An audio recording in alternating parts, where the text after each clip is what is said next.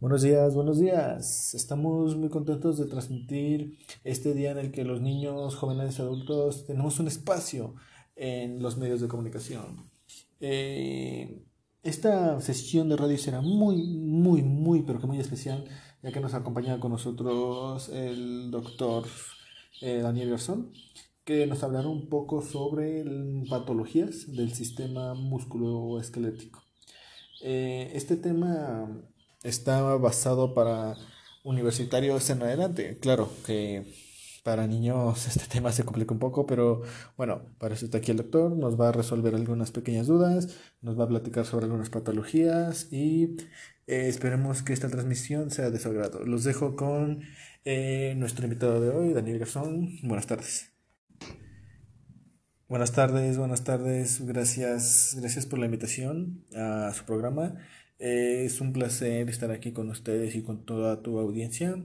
Eh, espero que haya más invitaciones, ¿eh? Porque la verdad está muy, muy, muy interesante platicar este, entre nosotros y a, a tu audiencia sobre conocimientos este, complejos. Y más que todo para mmm, aprendizaje, ¿vale? Eh, compartir aprendizaje.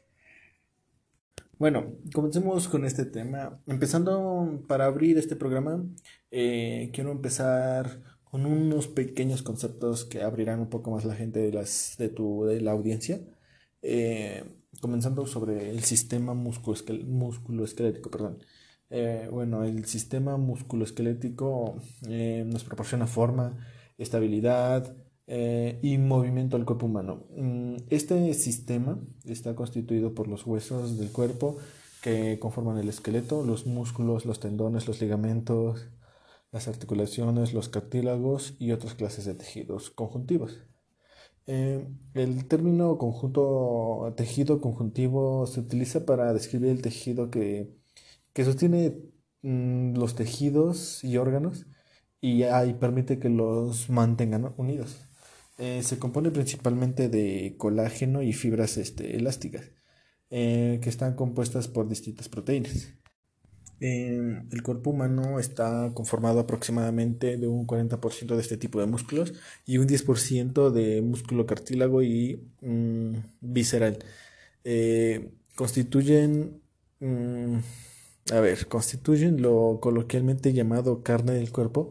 Eh, sus células conforman largas fibras este, cilíndricas de entre uno y cuatrocientos este, milímetros eh, de extensión, eh, ubicadas de forma paralela, que se insertan en los huesos para llevar a cabo los movimientos voluntarios.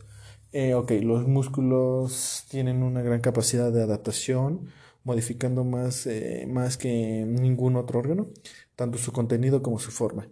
Eh, vamos a hablar un poco sobre las patologías, que, que es lo que creo que es lo que estamos por aquí. Bueno, patologías musculares, entremos en eso. Los músculos no nos permiten movernos, eso hay que tenerlo muy en claro. Pero a veces el desgaste que produce mover, este, produce mover nuestro cuerpo eh, puede conducir a trastornos del sistema muscular. A continuación les presentaré y les hablaré un poco sobre estas patologías. Uno de estas es una muy este, común, que es la inflamación de los tendones. Puede causar el síndrome del túnel carpiano. Esto, les voy a hablar un poco de esto. El túnel carpiano es el conducto de la muñeca donde el nervio mediano y los tendones flexores pasan a través de un estrecho orificio. El síndrome del túnel carpiano, también llamado como compresión del nervio, del nervio mediano, perdón, se produce cuando los tendones se inflaman, causando la compresión del nervio medio. Los síntomas incluyen dolor, entusiasmo y, entusiasmo y eventual debilidad de la mano. El síndrome del túnel carpiano puede ocurrir por una variedad de razones, incluyendo predisposición hereditaria, movimientos repentinos, diabetes o trastornos de la tiroides. Como segunda patología tenemos la bursitis, que describe las bolsas inflamadas. Vamos a contarles un poco de esto. Las bolsas son pequeños sacos llenos de líquido de, que amortiguan los huesos, eh, los tendones y músculos cerca de las articulaciones. Eh, la bursitis se produce cuando las bolsas se eh, enrojecen e inflaman, causando dolor. Esta infección a menudo se produce cerca de las articulaciones que realizan movimientos repentinos frecuentes, como el hombro, el codo, la cadera y la rodilla. Vamos a contarles de uno más y un último, que sería un desgarre, un desgarro del manguito de los rotadores que afectan los músculos y tendones alrededor del hombro.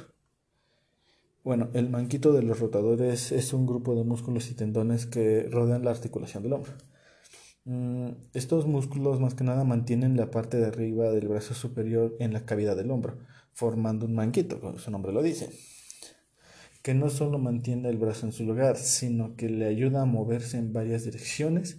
Eh, la degeneración gradual este, debido al movimiento repentino por encima de la cabeza o acontecimientos traumáticos repentinos pueden desgarrar uno de los músculos o tendones del manguito de los rotadores.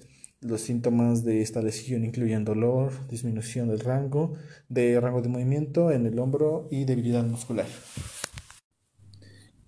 ¿Qué tal? Muchas gracias, doctor. Estuvo esa práctica, esa plática fue rápida, pero un poco concreta, ¿sabe? Este, muchos temas, muchas preguntas se aclararon, pero muchas otras salieron a la luz.